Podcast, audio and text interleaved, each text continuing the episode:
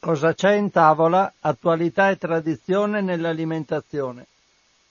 Un cordiale saluto, un augurio di buon pomeriggio a tutte le ascoltatrici e gli ascoltatori di Radio Cooperativa da Francesco Canova in questo giovedì 16 gennaio 2020. Iniziamo allora anche oggi la nostra trasmissione su tematiche alimentari parlando di richiami e andiamo a vedere gli ultimi richiami del 2019, alcune notizie che sono presenti sul sito internet www.ilfattoalimentare.it.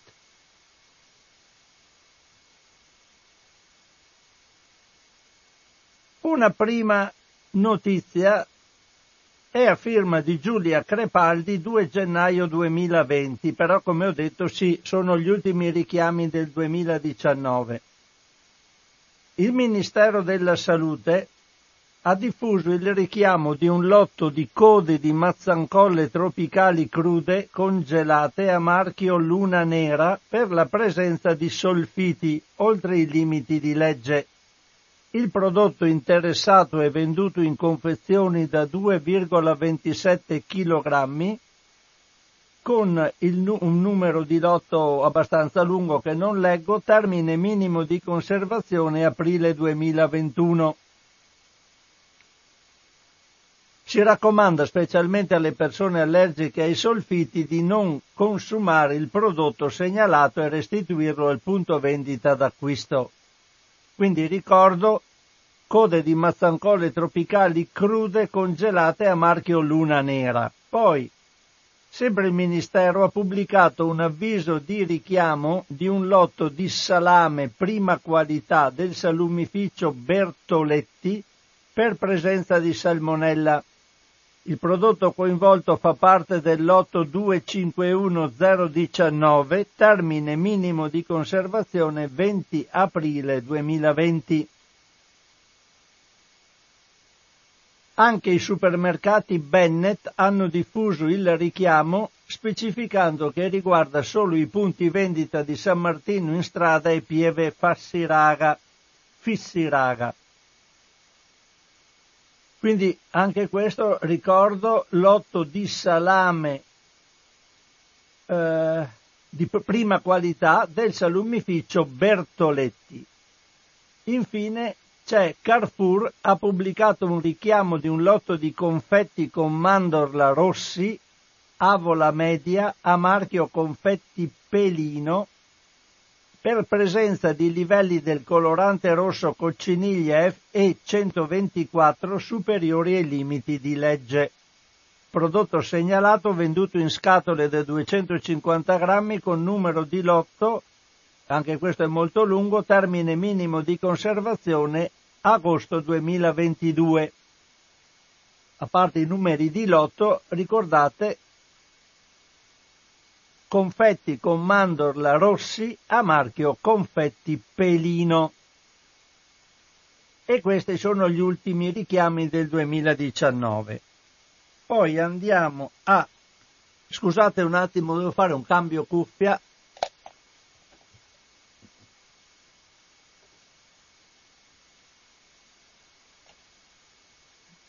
Vediamo cosa capita. Sì, adesso funziona meglio. Allora, un altro richiamo è del 2 gennaio 2020, ma in questo caso mi pare data effettiva.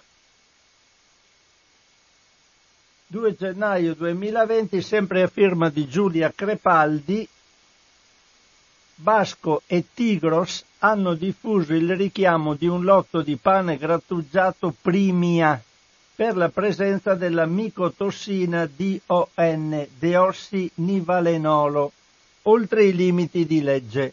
Il prodotto è venduto in sacchetti da 500 grammi, termine minimo di conservazione 25 settembre 2020, che coincide con il lotto. Quindi pane grattugiato primia richiamato per presenza di micotossina DON. Andiamo agli ultimi due richiami.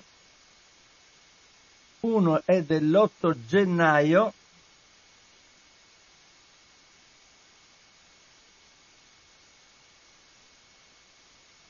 il Ministero della Salute ha diffuso il richiamo di un lotto di burro di arachidi croccante biologico, Organic Peanut Butter Crunchy, a marchio Clear Spring per la presenza di livelli di aflatossine oltre i limiti di legge.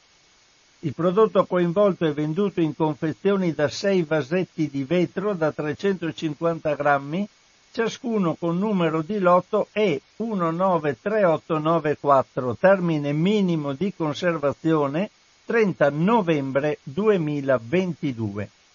Quindi richiamato burro di arachidi croccante biologico a marchio Clear Spring. E infine l'ultimo richiamo che è del 13 gennaio 2020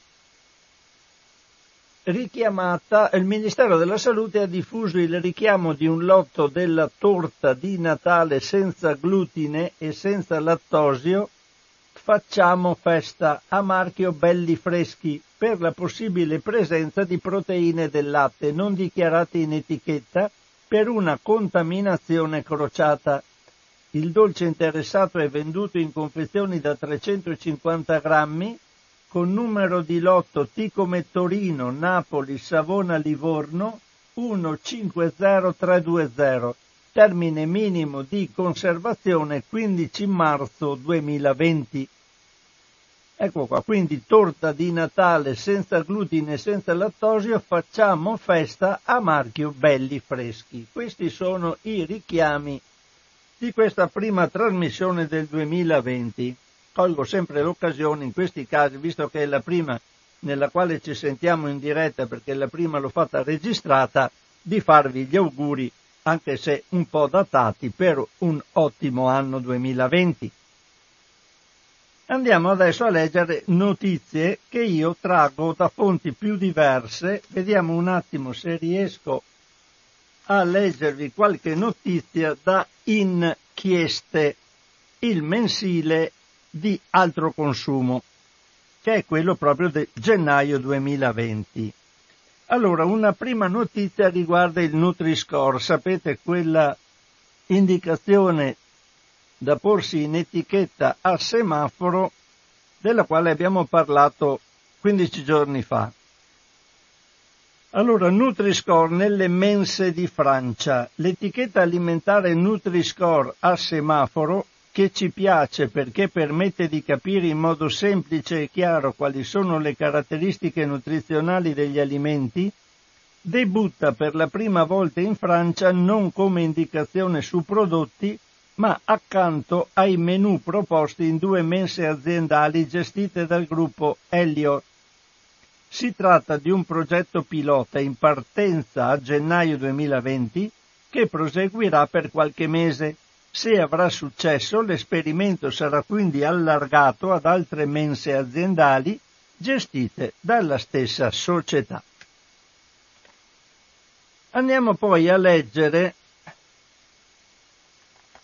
una notizia che riguarda, c'è una notizia che riguarda il clima, ma questa è di carattere generale, non finalizzata al discorso degli alimenti, quindi la leggerò in un'altra occasione, magari in una lettura dei giornali.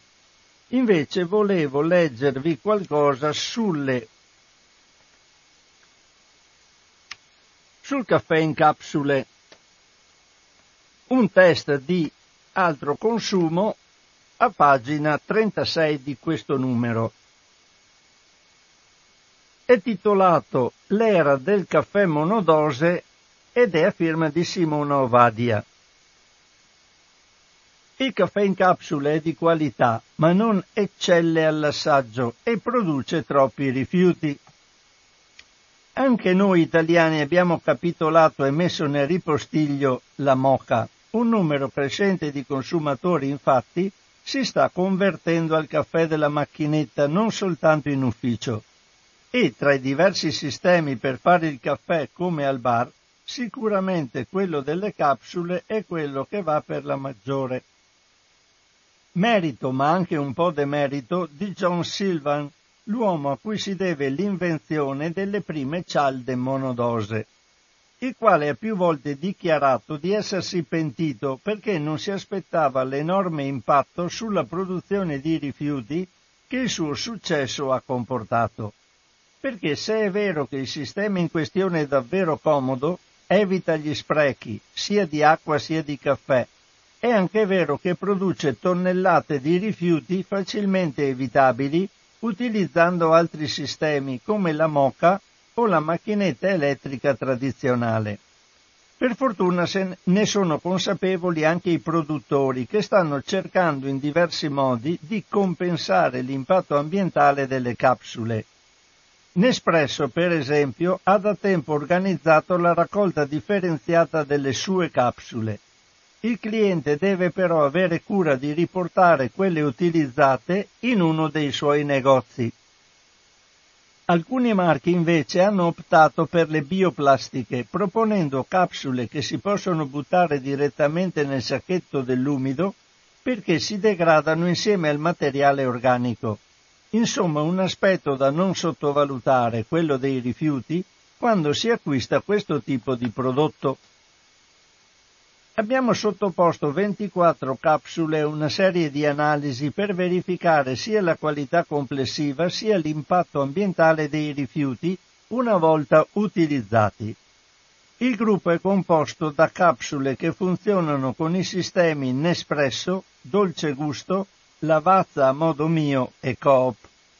La degustazione è stata la prova decisiva e sebbene dal punto di vista della qualità non siano emersi particolari problemi, gli assaggiatori, esperti e non, non si sono entusiasmati per gli espressi fatti con queste capsule, riservando giudizi che non hanno quasi mai superato la sufficienza.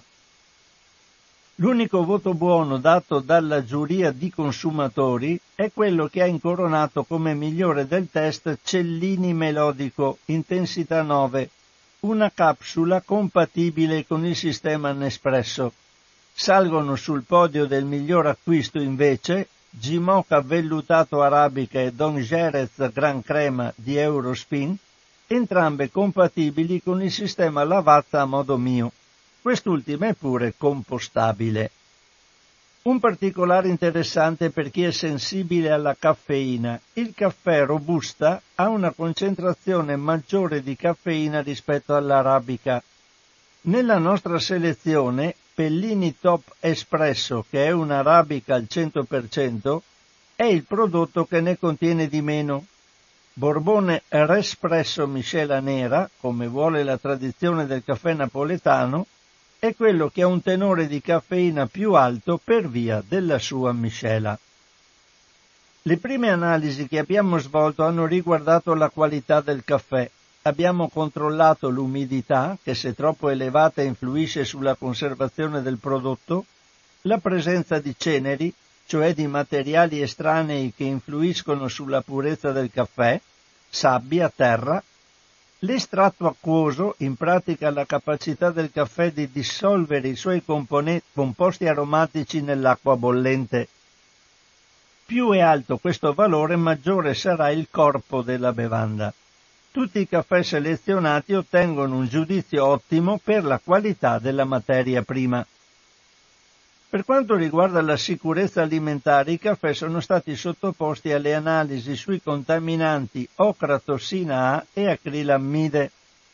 L'ocratossina A è una sostanza tossica prodotta da alcune muffe che può essere presente soprattutto nei cereali e nei derivati, nei chicchi di caffè, nel cacao, nella frutta secca.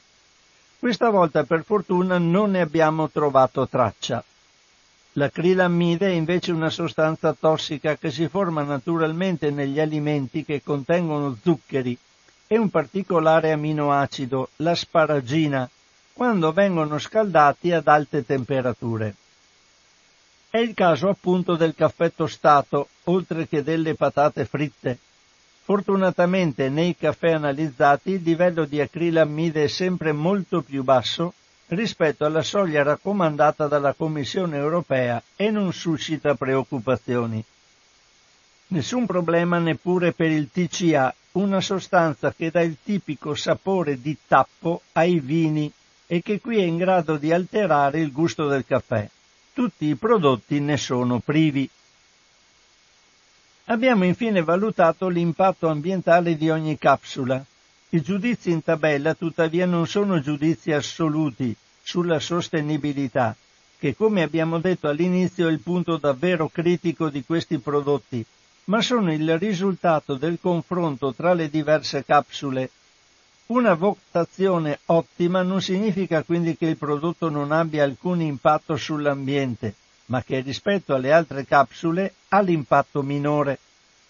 Per assegnare i voti abbiamo tenuto conto sia del tipo di materiale con cui sono fatte le capsule, alluminio, plastica, bioplastica compostabile, sia dell'imballaggio, se le capsule sono contenute in scatole di cartone o di plastica, oppure se sono confezionate singolarmente in sacchetti di plastica, sia del peso di ogni singolo materiale, più è leggero, più basso è l'impatto del rifiuto.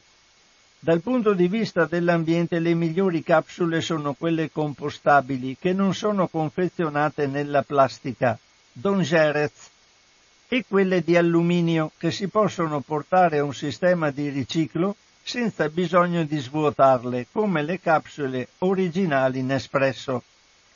Le peggiori invece sono quelle di plastica che si buttano nella pattumiera indifferenziata, in particolare se pesanti e con un sopra imballaggio.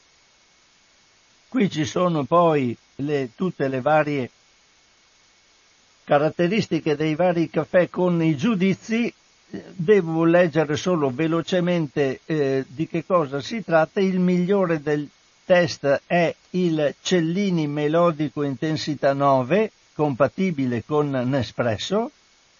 Il miglior acquisto sono due, come è stato detto all'inizio, il Gimoca Vellutato Arabica per le macchine da caffè a modo mio e Don Jerez Gran Crema Eurospin, anche questa per la macchina a modo mio, Eurospin a modo mio. Vado a leggere qualcos'altro adesso, vediamo un po', sempre sulle macchine da caffè per capsule, leggiamo anche un po' di manutenzione così do una notizia completa. Allora, per, l'ambi- per l'ambiente è meglio la moca. La classica moca è il sistema più ecologico per fare il caffè. Caffettiere in alluminio che spesso è riciclato o comunque riciclabile e che produce pochi rifiuti. La polvere di caffè usata finisce nell'umido. C'è solo un piccolo rischio di spreco dovuto alla difficoltà di dosare con precisione il caffè. È il sistema più economico. Poi ci sono le macchine tradizionali. La macchinetta elettrica tradizionale che funziona con polvere o cialde è la seconda opzione più ecologica. Il rifiuto si raccoglie nell'umido, anche la cialda, e il caffè non viene sprecato perché è già dosato singolarmente. L'apparecchio è un rifiuto elettronico che deve essere smaltito correttamente. Macchine automatiche. Anche le macchinette automatiche che macinano da sole il caffè prima di erogarlo sono meno inquinanti di quelle per le capsule. Anche qui il caffè non viene sprecato e la produzione di rifiuti è molto bassa. Sono più care in partenza, ma l'uso del caffè in grani essendo meno caro ne ammortizza il costo sul lungo periodo. Leggiamo l'articolo L'abbinata perfetta sempre di Simona Ovadia. Non c'è capsula che tenga anche la più aromatica e corposa se a fare il caffè è una macchinetta che lascia desiderare, magari perché non scalda a dovere l'acqua o si inceppa o è troppo complicata da usare motivo per il quale aggiorniamo con regolarità il nostro test su questo tipo di apparecchi, inserendo i nuovi modelli che escono sul mercato. Le macchinette con le capsule monouso sono senz'altro quelle che hanno avuto maggiore successo negli ultimi anni perché sono comode. Basta inserire la capsula nell'apposito scomparto controllare che il contenitore dell'acqua sia pieno e spingere il pulsante di erogazione. Tutte le macchine a capsule adottano un sistema chiuso dove l'insieme dei prodotti è gestito e controllato dallo stesso marchio, dal caffè alla tecnologia. Per i sistemi più diffusi come Lavazza e Nespresso, dopo anni di impenetrabilità, oggi è possibile comprare capsule compatibili, cioè capsule di altre marche che hanno una forma che si adatta a quel determinato sistema.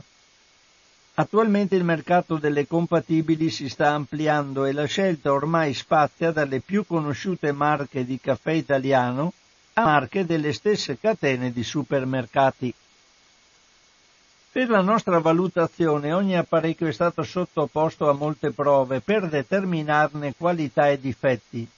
Da una parte sono state effettuate una serie di misure di laboratorio tra cui in particolare sono importanti la durata del tempo di preparazione del caffè e la sua temperatura di erogazione, soprattutto quando si discosta da quella considerata ottimale, ovvero 67 gradi centigradi. Gli esperti del laboratorio hanno anche valutato facilità di utilizzo, stabilità e solidità degli apparecchi. Infine, ma non meno importante, abbiamo sottoposto i caffè preparati con ogni macchina a una giuria, chiedendo di valutarne tutte le caratteristiche. Per ogni apparecchio abbiamo utilizzato le capsule originali previste dalla marca. Anche se questo test serve a valutare la macchina e non il caffè, l'assaggio della bevanda è comunque necessario. A parità di caffè, infatti, diversi apparecchi possono dare bevande più o meno buone, perché anche il modo con cui avviene l'estrazione e l'erogazione del caffè ha un impatto sulla qualità della tazzina. Quando si sceglie una macchina del caffè a capsule bisogna considerare oltre al prezzo dell'apparecchio anche il costo delle capsule. Abbiamo calcolato e indicato in tabelle il costo annuo, una voce che tiene conto del costo d'acquisto dell'apparecchio ammortizzato in sei anni e del costo di acquisto del caffè in uno scenario in cui si preparano 1400 caffè all'anno, 4 al giorno per 350 giorni. In generale la convenienza non è un punto di forza delle macchine, che necessitano di capsule, perché sebbene siano meno care di altre, che funzionano con sistemi diversi, alla lunga risultano dispendiose. Una capsula costa molto di più dell'equivalente quantità di caffè macinato in chicchi che serve per una tazzina, circa 7 grammi. Una differenza che si fa molto più pesante quanti più caffè si preparano. Il sistema Nespresso vince su tutti. La macchina DeLonghi Essenza Mini e la capsula di caffè Cellini Melodico per Nespresso sono entrambi migliori del test. Chi vuole optare per le capsule miglior acquisto Don Jerez, che è anche compostabile, e Gimoca arabica, dovrà abbinare una macchina del sistema Lavazza a modo mio. Lavazza Desea ottiene ottimi risultati. Chi invece vuole acquistare una macchina miglior acquisto, De Longhi infinissima e De Longhi piccolo, dovrà abbinare capsule per il sistema dolce gusto. La migliore per questo sistema è Lavazza passionale per dolce gusto. Quindi queste le notizie sulle macchine da di, per le eh, macchine da caffè per le capsule. Finisco con inchieste, questo mensile di altro consumo e vado adesso a consultare, sono le 12 e 28 minuti di questa trasmissione in diretta di giovedì 16 gennaio 2020 da Radio Cooperativa, la vostra radio preferita, immagino se ci state ascoltando, e prima di andare avanti con le notizie metto un po' di musica e poi passo a leggere qualcosa da, dal sito ilfattoalimentare.it.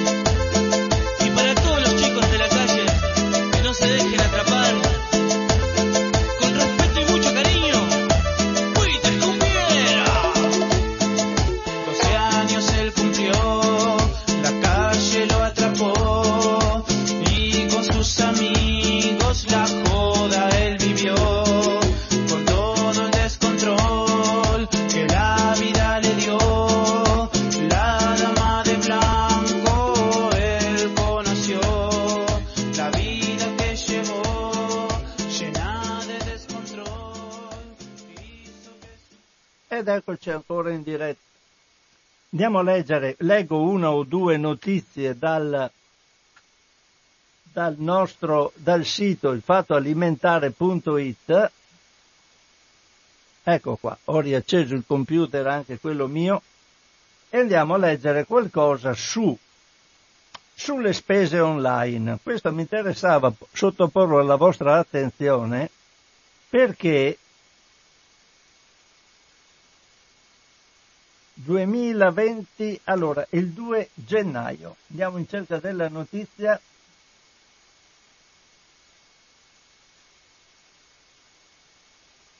Ecco qua. Ormai siamo tutti, non tutti immagino, ma moltissime persone ormai fanno la spesa online, via telefono. Non sapevo neanche se leggere sta notizia, perché spero non sia di sprone per fare sta roba, a parte che chi la vuole fare la fa lo stesso, ma ormai Conad, Amazon, eccetera, fanno tutto online, non so i piccoli negozi che fine faranno. E dopo quando andremo tutti online, non lo so, leggo comunque la notizia visto che c'è è sempre a firma di Giulia Crepaldi 2 gennaio 2020. Non solo Amazon, eBay e shopping online. Vuoi per praticità, vuoi per mancanza tempo, sempre più italiani scelgono di fare la spesa su internet e farsela consegnare comodamente a casa. Per questo Altro Consumo ha realizzato un'indagine sulle nove principali catene di supermercati e portali di e-commerce che offrono il servizio di spesa online. Io non l'ho trovato su altro consumo, ma devo dire ho sfogliato molto sommariamente questo numero di inchieste che mi è arrivato da poco perché non ho avuto tempo di farlo. Comunque leggiamolo dal sito ilfattoalimentare.it.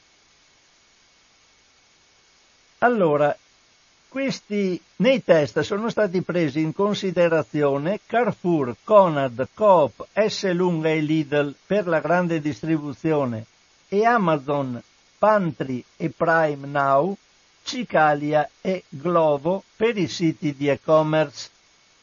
Per valutare i servizi offerti dalle diverse aziende che non sempre sono disponibili nella totalità del territorio italiano, altro consumo ha effettuato 33 ordini in quattro grandi città, Roma, Milano, Napoli e Bari, e due di provincia, una nel torinese e l'altra nel padovano.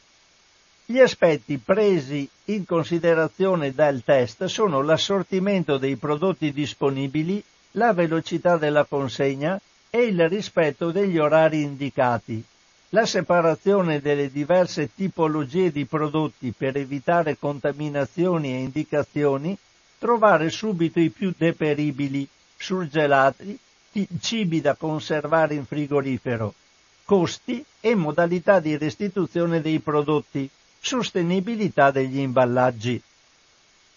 L'indagine di altro consumo premia Conad per i supermercati e Amazon Prime Now per l'e-commerce la spesa online della catena, per ora disponibile solo in alcune parti dello stivale, Calabria, Campania, Lazio, Pisa e Perugia, ha ottenuto il punteggio massimo per assortimento, consegna, costo del reso, e sostenibilità degli imballaggi usati, cioè buste compostabili. Il servizio di Amazon, presente solo a Milano e a Roma, oltre ad avere un ottimo assortimento, si distingue per il suo affidabile servizio di reso e rimborso, una caratteristica del gigante di Seattle. Ottimo assortimento e massimo giudizio sui costi di restituzione prodotti anche per S lunghe a casa e Carrefour in terza e quarta posizione.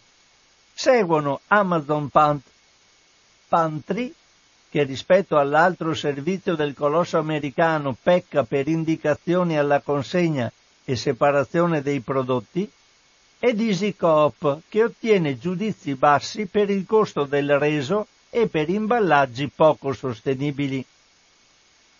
Nelle ultime posizioni, comunque con un giudizio globale medio, si trovano l'app Glovo, che ha un assortimento povero e una cattiva separazione dei prodotti alla consegna, Lidl, il cui servizio è a, casa di, a cura di Supermercato 24, a cui altro consumo non è mai riuscita a restituire alcun prodotto, e infine il sito Cicalia che fa pagare il reso ben 16,90 euro. Secondo i dati dell'Osservatorio e-commerce del Politecnico di Milano citati da Altro Consumo, nella sua ultima indagine, nell'anno che sta finendo la spesa online ha fatto registrare un balzo del 39%, più del doppio della media dell'e-commerce, che è pure sempre in crescita, ma solo, tra virgolette, del 15%, per un giro d'affari di 646 milioni di euro sui 30 miliardi del totale degli acquisti online. Questo abbiamo avuto delle notizie sugli acquisti online, cose, ma io non so che dire. E resto ancora con il piacere di andare su un negozio, non è una questione di tempo ma anche di scelta di vita, andare ad avere dei rapporti con le persone, non so, la nostra individualità, staremo sempre davanti al computer, al telefono, forse non ci conosceremo neanche più. È una cosa che amano molto perché meno la gente si incontra, meno la gente protesta, più ci hanno in pugno, secondo me. Comunque.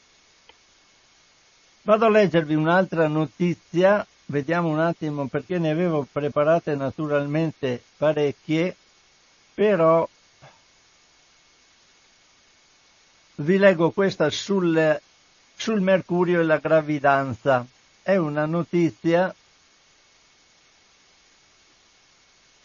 è una notizia eh, del 3 gennaio 2020. Cerco di arrivarci, eccolo qua. Mercurio e gravidanza livelli più alti nelle donne incinte che consumano più pesce, serve più informazione. Questa, stiamo attenti a questa notizia, non è che le donne incinte non debbano mangiare più pesce, ma devono sapere quale mangiare. Nelle donne, eh, sempre a firma di Agnese Codignola, nelle donne incinte i livelli di mercurio presenti nell'organismo dipendono da alcuni fattori molto chiari la zona di residenza, le abitudini alimentari, il livello di istruzione, l'età e il fatto che la gravidanza sia o meno la prima.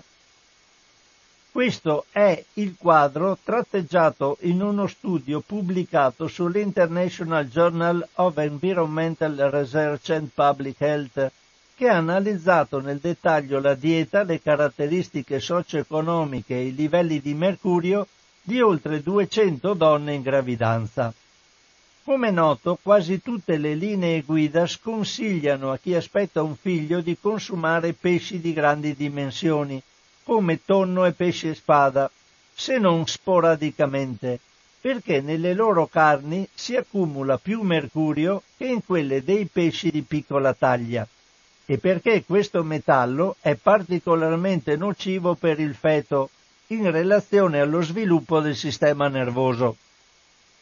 Per questo i ricercatori della Florida Atlantic University, dove il consumo di pesce è circa 10 volte quello degli altri stati americani, e in cui esiste una delle zone a più elevata contaminazione da mercurio del mondo, la laguna del fiume Indian, estesa per 250 km e che attraversa il 40% delle coste orientali dello Stato, hanno valutato la presenza del metallo nei capelli di donne incinte residenti nelle zone costiere.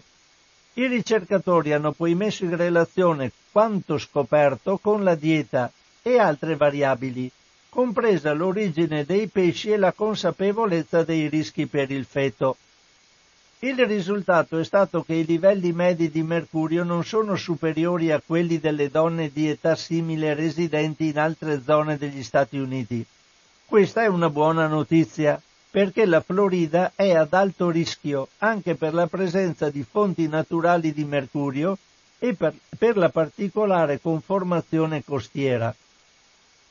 Tuttavia, analizzando nel dettaglio la situazione, si è scoperto che le donne con più di 33 anni, spesso di origine asiatica, abituate a mangiare pesce tre volte alla settimana, hanno una concentrazione di mercurio nei capelli di circa quattro volte superiore a quella delle coetanee che non lo mangiano mai. Lo stesso accade per le donne che consumano abitualmente pesce proveniente dalla laguna del fiume Indian, i cui capelli contengono più mercurio rispetto alle donne che non mangiano mai pesce proveniente da quelle zone. Altro fattore importante è il livello di istruzione e di conoscenza. Più dell'85% delle partecipanti sa che alti livelli di mercurio possono danneggiare il feto e quasi il 90% sa che alcuni pesci possono contenere grandi concentrazioni. Ma quando si deve tradurre questa conoscenza in comportamenti, la situazione non è così positiva. Quando gli autori hanno domandato la frequenza di consumo di pesce spada o durante la gestazione, Solo tre quarti hanno risposto che è meglio evitare e solo il 53,7% ha detto di sapere che anche quelli acquistati nei supermercati e nelle pescherie possono contenere mercurio.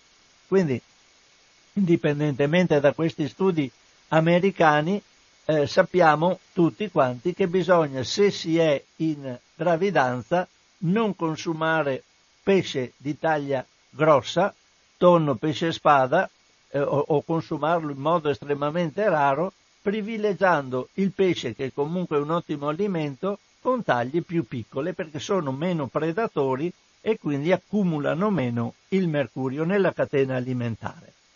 Passo al, mh, mm, alle vostre telefonate dopo questa trasmissione un po' taroccata e disastrata, ma vediamo se c'è qualcuno che ci telefona così almeno testiamo il telefono, ma credo di sì perché prima so che la trasmissione di, eh, di Antonio Barchesi cioè, funzionava, quindi pronto. Aspetta, pronto? Sì. Lo sono Ottorino da Paese. Ciao Ottorino.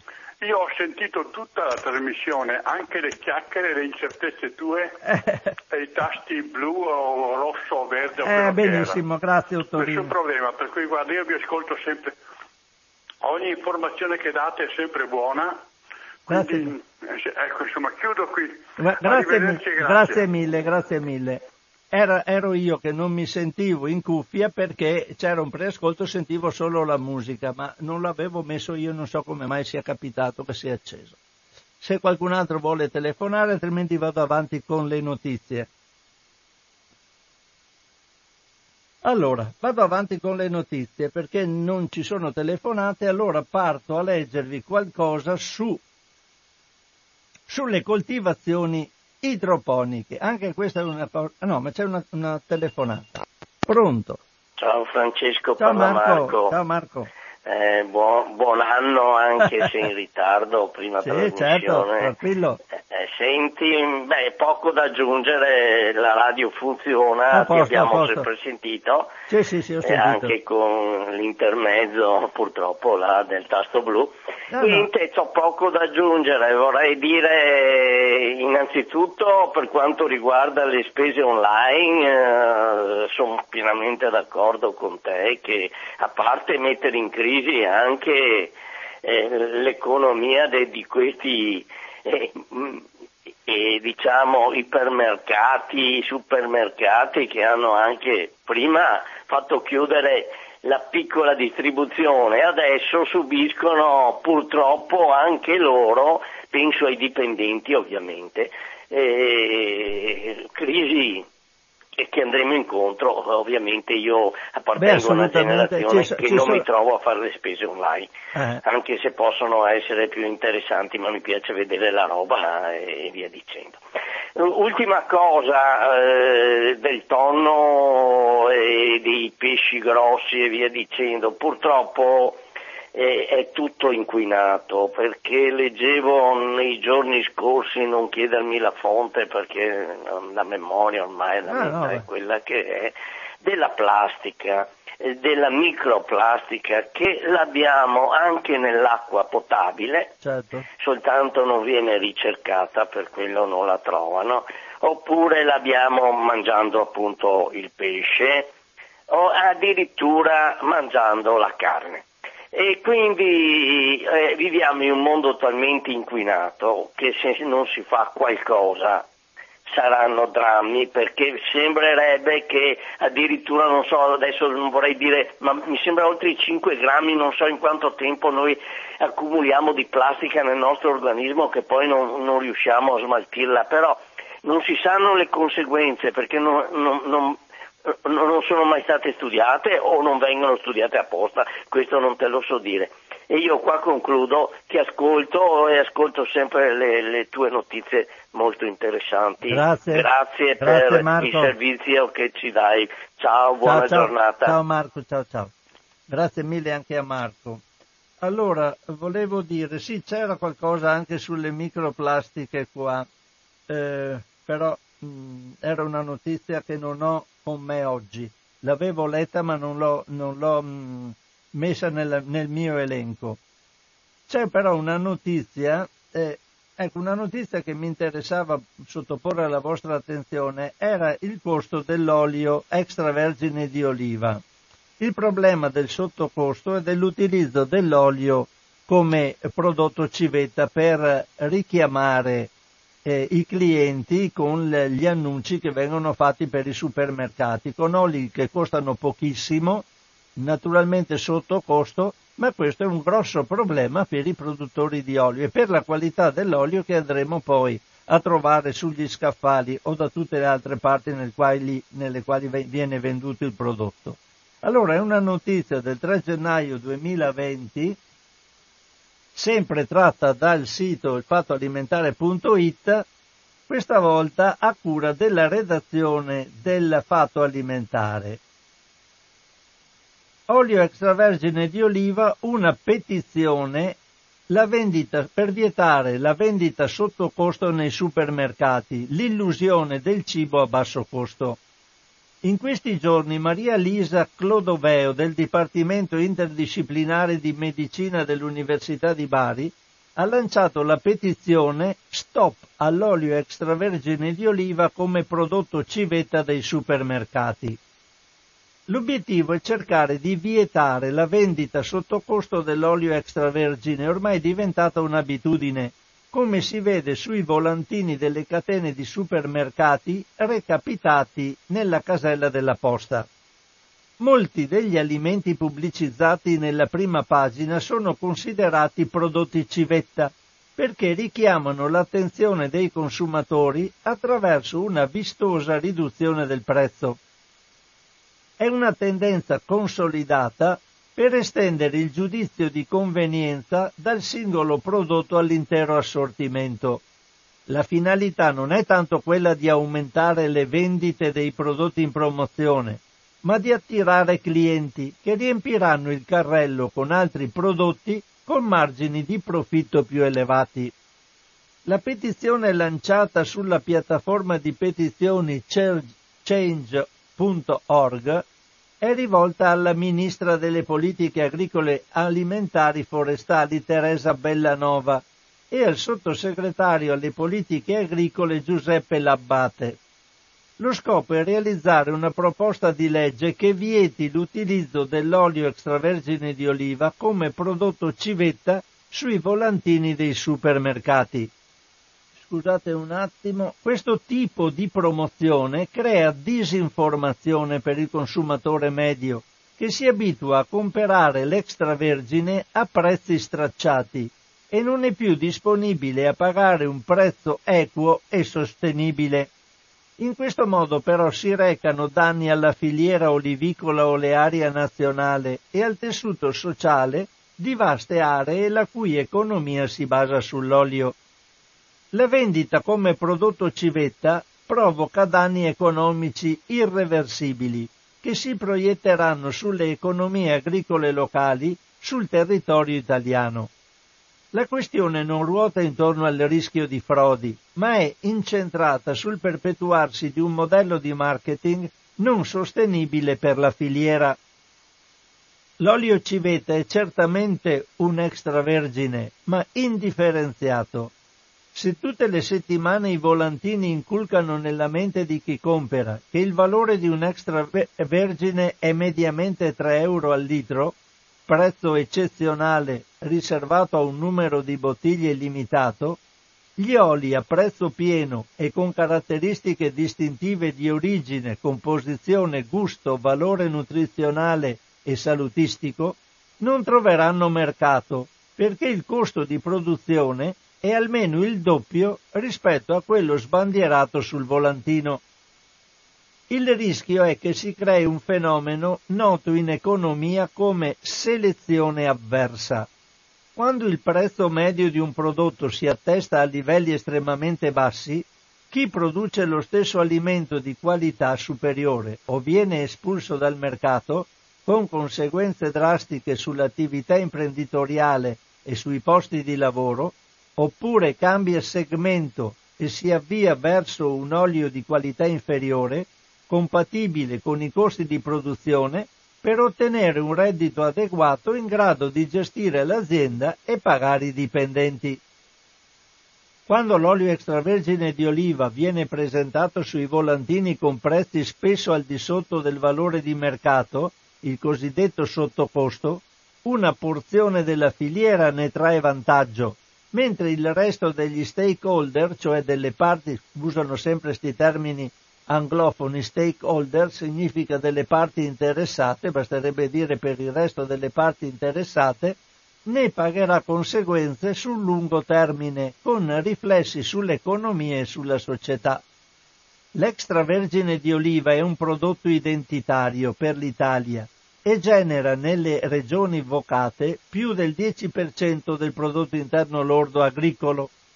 L'identità è legata alla storia e ai miti di questo alimento, alla sacralità attribuitagli da tutte le religioni, alla dimensione alimentare e di cultura gastronomica, al valore paesaggistico delle piante da cui nasce, che da elemento del territorio si trasformano in paesaggio interiore capace di fondere il vissuto di ogni individuo in una dimensione collettiva.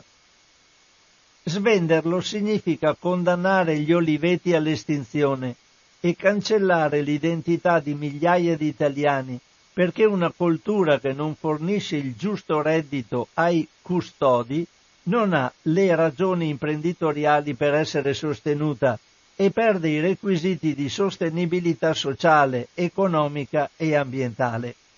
In questo percorso c'è anche la chiusura di migliaia di frantoi presenti sul territorio. Il cibo a basso costo non esiste.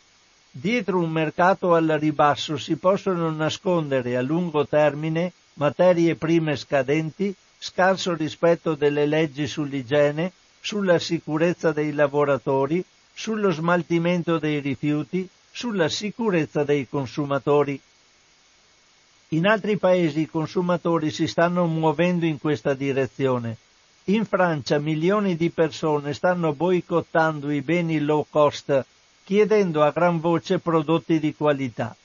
La filosofia anti-low cost porta il nome C'est qui le patron e, al, e mira alla sostenibilità socioambientale delle filiere, premiando la conversione al biologico, il benessere animale e qualità del cibo somministrato agli animali, un equo compenso ai produttori, l'origine controllata delle materie prime e l'indicazione di luogo di produzione delle merci, oltre ai profili nutrizionali degli alimenti.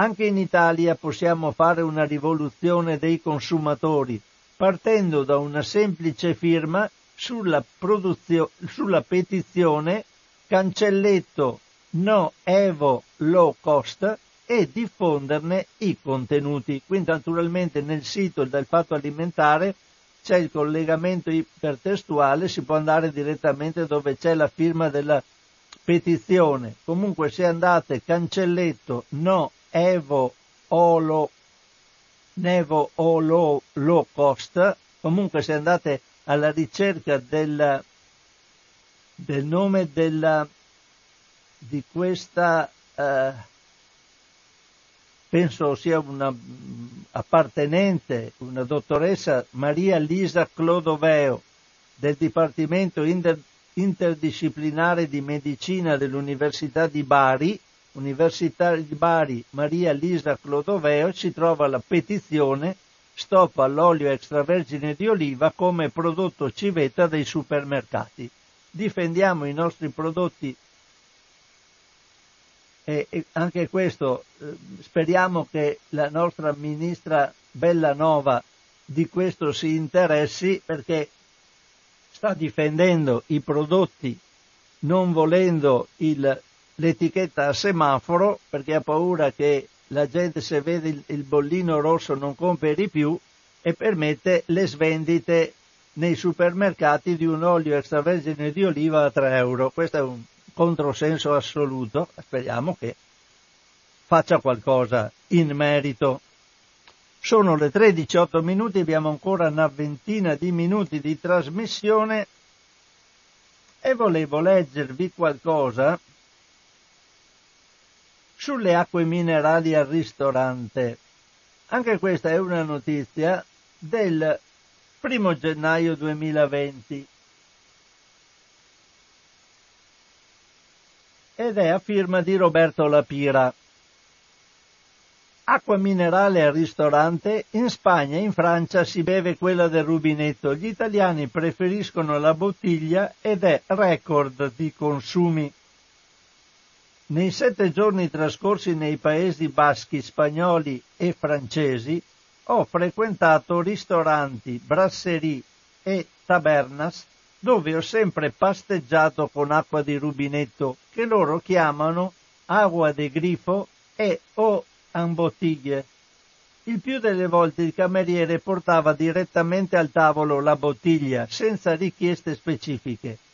In Italia, al contrario, le, la minerale si trova spesso sul tavolo del ristorante e chiedere l'acqua del sindaco come alternativa è sempre un'impresa anche se si dice sempre più sottovoce perché non è considerato un complimento, gli italiani sono i maggiori utilizzatori di acqua minerale in bottiglia. Secondo l'ultima statistica firmata Bever Food, nel 2018 abbiamo consumato 13,370 miliardi di litri, Stiamo parlando di 221 litri a testa per una spesa familiare di circa 145 euro all'anno. Nel calcolo complessivo bisogna considerare anche 1,5 miliardi di litri esportati.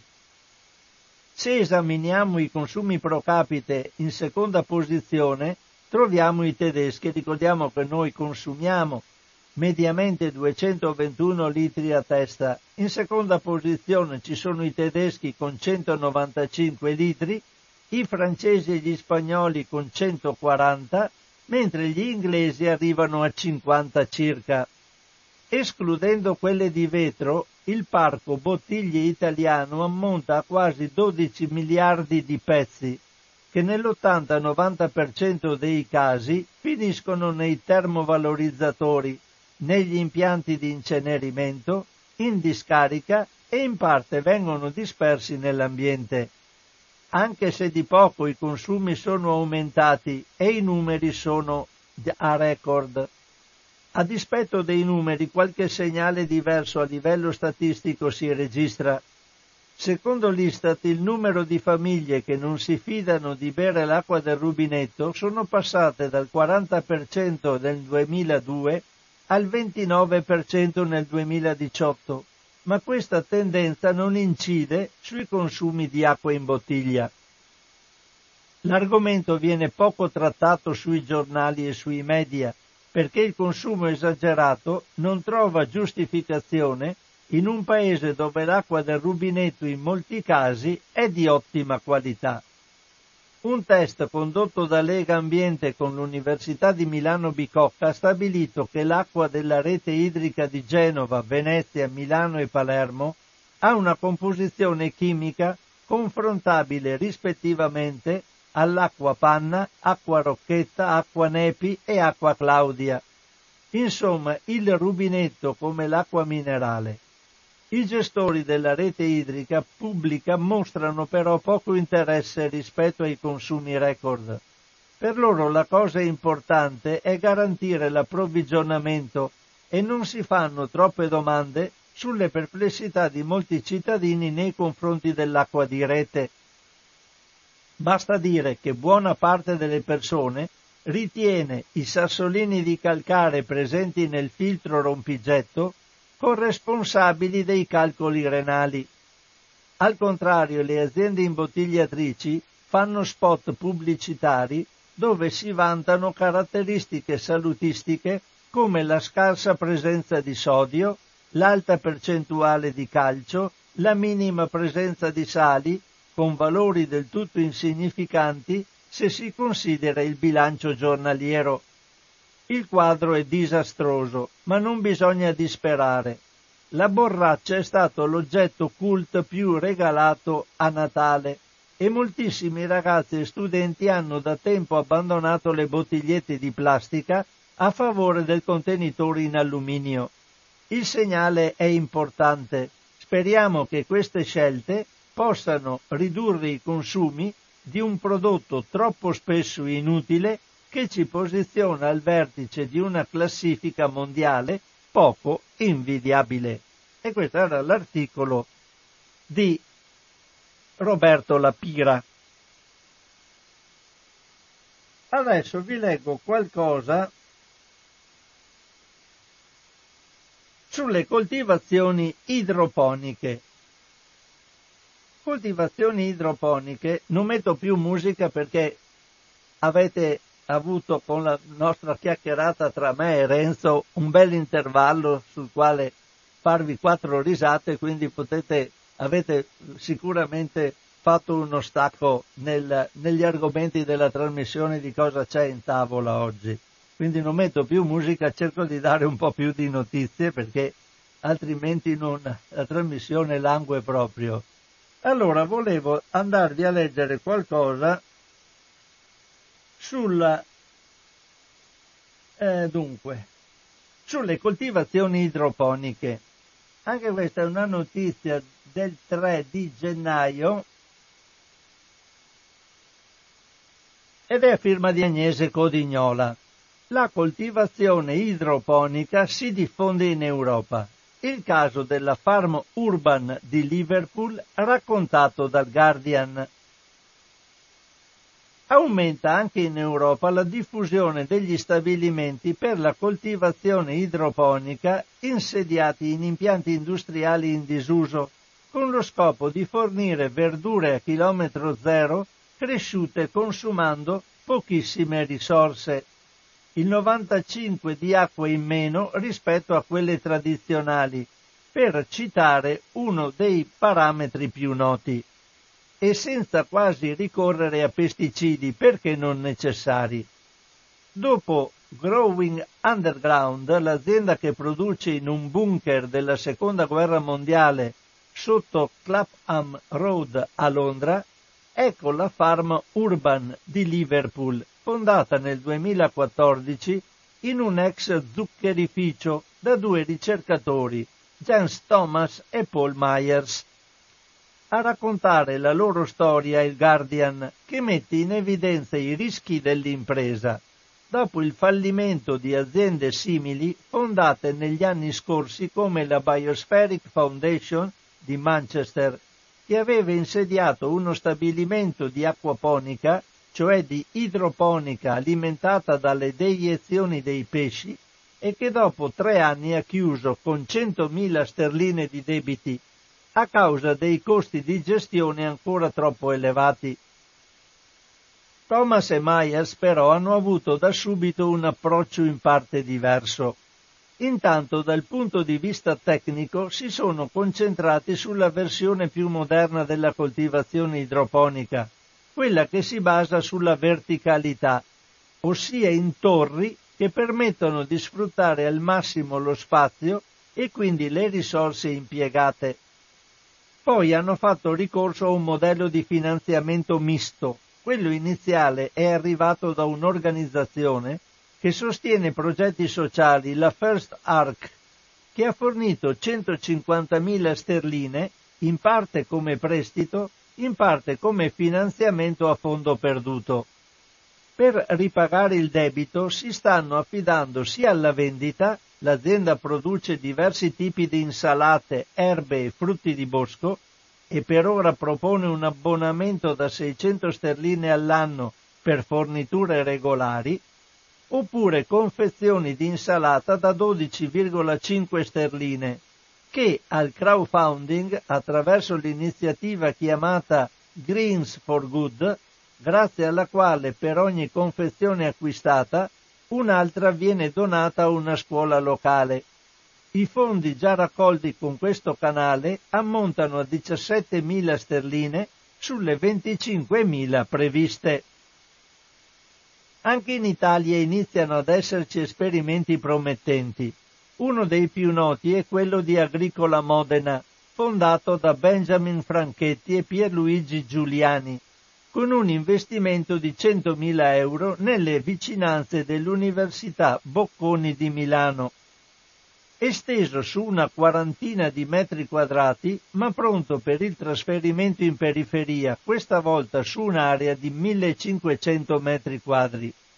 Secondo diversi studi e molti ricercatori, soprattutto da quando il costo dei LED, indispensabili per la crescita delle piante, è sceso sensibilmente, la coltivazione senza suolo e in ambiente controllato rappresenta il futuro dell'agricoltura, che potrà permettersi sempre meno i costi elevatissimi, economici ma anche biologici, dei sistemi tradizionali.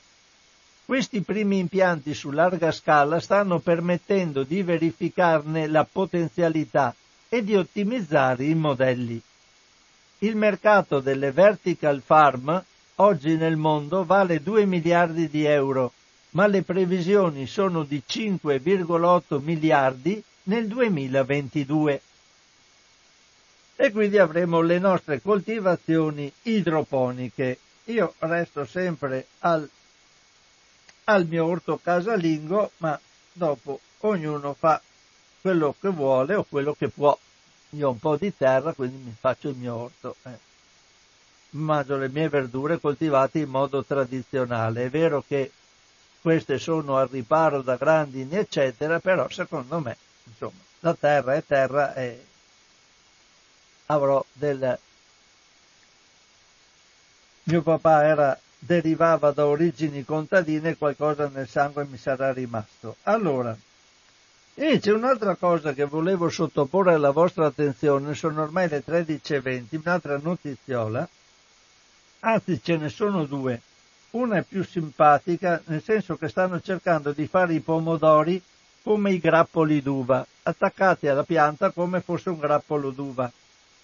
E un'altra sui maiali. Vi leggo prima quella dei maiali, perché sembra un, hanno, hanno scoperto l'acqua calda, hanno scoperto che si possono allevare i maiali dando loro gli scarti. È una roba che mi pare fosse sempre stata fatta nelle nostre famiglie contadine, i maiali vivevano di scarti e facevano la carne per i prosciutti e i salami per la famiglia. Comunque vado a leggervi questa notizia che è del 14 gennaio 2020, quindi molto recente, di due giorni fa.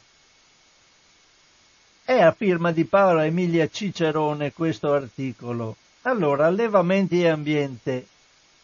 maiali nutriti con gli scarti per combattere lo spreco alimentare, il progetto di due fratelli americani. Come conciliare l'allevamento di animali da carne con la tutela dell'ambiente? Due giovani amer- allevatori americani, Zach ed Ethan Whiters, hanno lanciato un, un progetto innovativo che sfrutta la proverbiale voracità dei maiali per recuperare e utilizzare scarti di lavorazione dell'industria alimentare e derrate rimaste invendute nei negozi. Il progetto è nato quando i due giovani hanno ereditato Polk's Polly Farm, la fattoria sulle montagne del Nuovo Messico in cui i loro genitori allevavano puro sangue e hanno deciso di convertirla dedicandosi all'allevamento di maiali di razza pregiata, facili da gestire e in grado di resistere senza problemi al clima inclemente della regione e di alimentarli quasi esclusivamente di scarti alimentari per poi macellarli e venderli sui mercati locali. All'inizio li nutrivamo soprattutto mandandoli al pascolo anche se già integravamo la loro dieta con gli scarti dei birrifici e delle distillerie locali. C'è una varietà di mais locale, non geneticamente modificato, che piace molto ai maiali. È ricco di proteine e li fa ingrassare in fretta. Hanno raccontato i due alla rivista online Mother Jonas. A cambiare le cose è stata un'associazione fondata da amici dei Whiters che combatte gli sprechi alimentari recuperando frutta e verdura che non è stata raccolta nelle fattorie o merce rimasta invenduta nei negozi. Hanno cominciato a consegnare a noi quanto non era più utilizzabile per l'alimentazione umana, spiegano i Whiters. Ogni giorno sono buttati via alimenti che non sono nemmeno scaduti e sempre più volontari di diverse associazioni si occupano di raccoglierli e ridistribuirli a chi ne ha bisogno. E quando si sono trovati a corto di erba, i due giovani si sono resi conto che sfruttare gli scarti poteva essere un'idea vincente. Il mangime di qualità qui costa molto e non volevamo nutrire i nostri animali con mais o soia OGM. Così abbiamo cominciato a guardarci intorno per capire cosa poteva essere disponibile. Da lì è stata una valanga. Oltre ai sottoprodotti della distillazione, che comunque hanno un certo valore, ci sono gli ortaggi scartati dai coltivatori, roba che andrebbe in discarica se i Whiters non se ne occupassero. In un mese possono arrivare alla fattoria 30-35 tonnellate di vegetali che altrimenti finirebbero per contribuire all'inquinamento. E invece così si trasformano in carne e fertilizzante naturale, osservano i Whiters, che sono stati costretti a dotarsi di un grosso camion e a fare anche più viaggi al giorno raggiungendo birrifici, distillerie, fattorie e negozi per raccogliere tutto quello che non serve più. Probabilmente osservano i due la gente che mangia grazie agli alimenti invenduti di cui promuovono il recupero, visto che le derrate ancora utilizzabili sono ridistribuite alla comunità, e più di quella che acquista la loro carne. E in questo non ci guadagniamo niente, ma è comunque gratificante. E a noi arrivano tutti i prodotti che non sono più adatti per il consumo umano. Il 90% di quello che diamo ai nostri maiali è in qualche modo uno scarto. I Whiters infatti continuano a comprare un po' di mangime per assicurare che le scrofe abbiano una buona produzione di latte, ma lo usiamo solo per un paio di settimane, spiegano, da quando i maialini sono svezzati, l'alimentazione è composta interamente di scarti. Non è tutto semplice. Gli alimenti che arrivano dalla vendita al dettaglio spesso sono imballati e costringono a un lavoro extra per eliminare la plastica, che spesso non è neanche riciclabile, osservano i Whiters. E non è neanche detto che ci sia un risparmio dal punto di vista economico. La realtà è che non è facile capirlo. È vero che non spendiamo per il mangime e questo è certamente un risparmio, ma d'altra parte se consideriamo gli investimenti per organizzare la raccolta non è esattamente gratuito, spiegano. Però ci sono dei benefici che non si calcolano in dollari. E i Whiters, che sono attenti anche alla qualità di vita dei loro animali e a promuovere un rapporto più sano con la carne, avvicinando i consumatori anche agli aspetti più controversi del loro lavoro, sono soddisfatti di fare quello che fanno, per il benessere dei nostri animali e per preservare l'ambiente in cui viviamo. E altri allevamenti della zona stanno cominciando a seguirne l'esempio, sfruttando gli scarti delle locali fabbriche di cereali General Mills per alimentare i bovini. E si ritorna un po', cosa dite, al passato. Mi pare che queste cose ci facessero nelle case di una volta dare gli scarti ai maiali e adesso l'hanno riscoperto come una novità. Vabbè. Sono le 13.27 minuti e quindi io finisco con questa notizia la trasmissione di oggi. Mi scuso per l'inceppo che c'è stato prima con il discorso dei microfoni e delle cuffie che non mi andavano bene e comunque è andata così.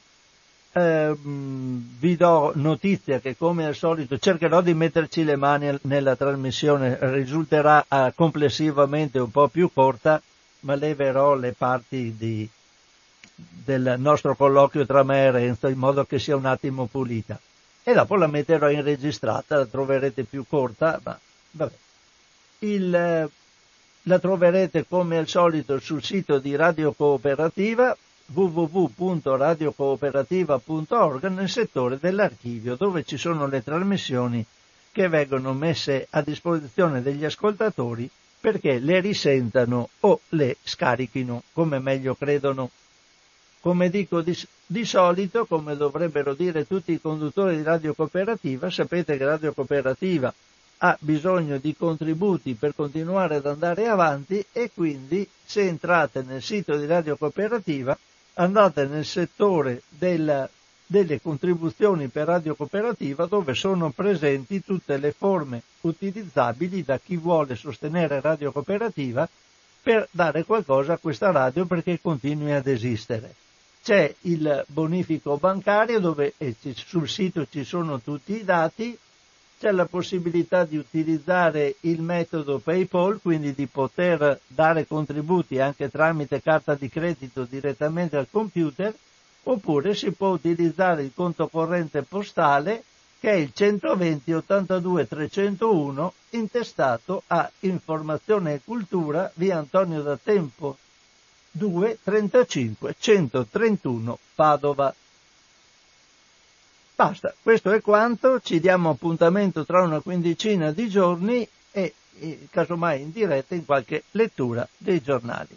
Un cordiale saluto a tutti una risentirci in una prossima occasione.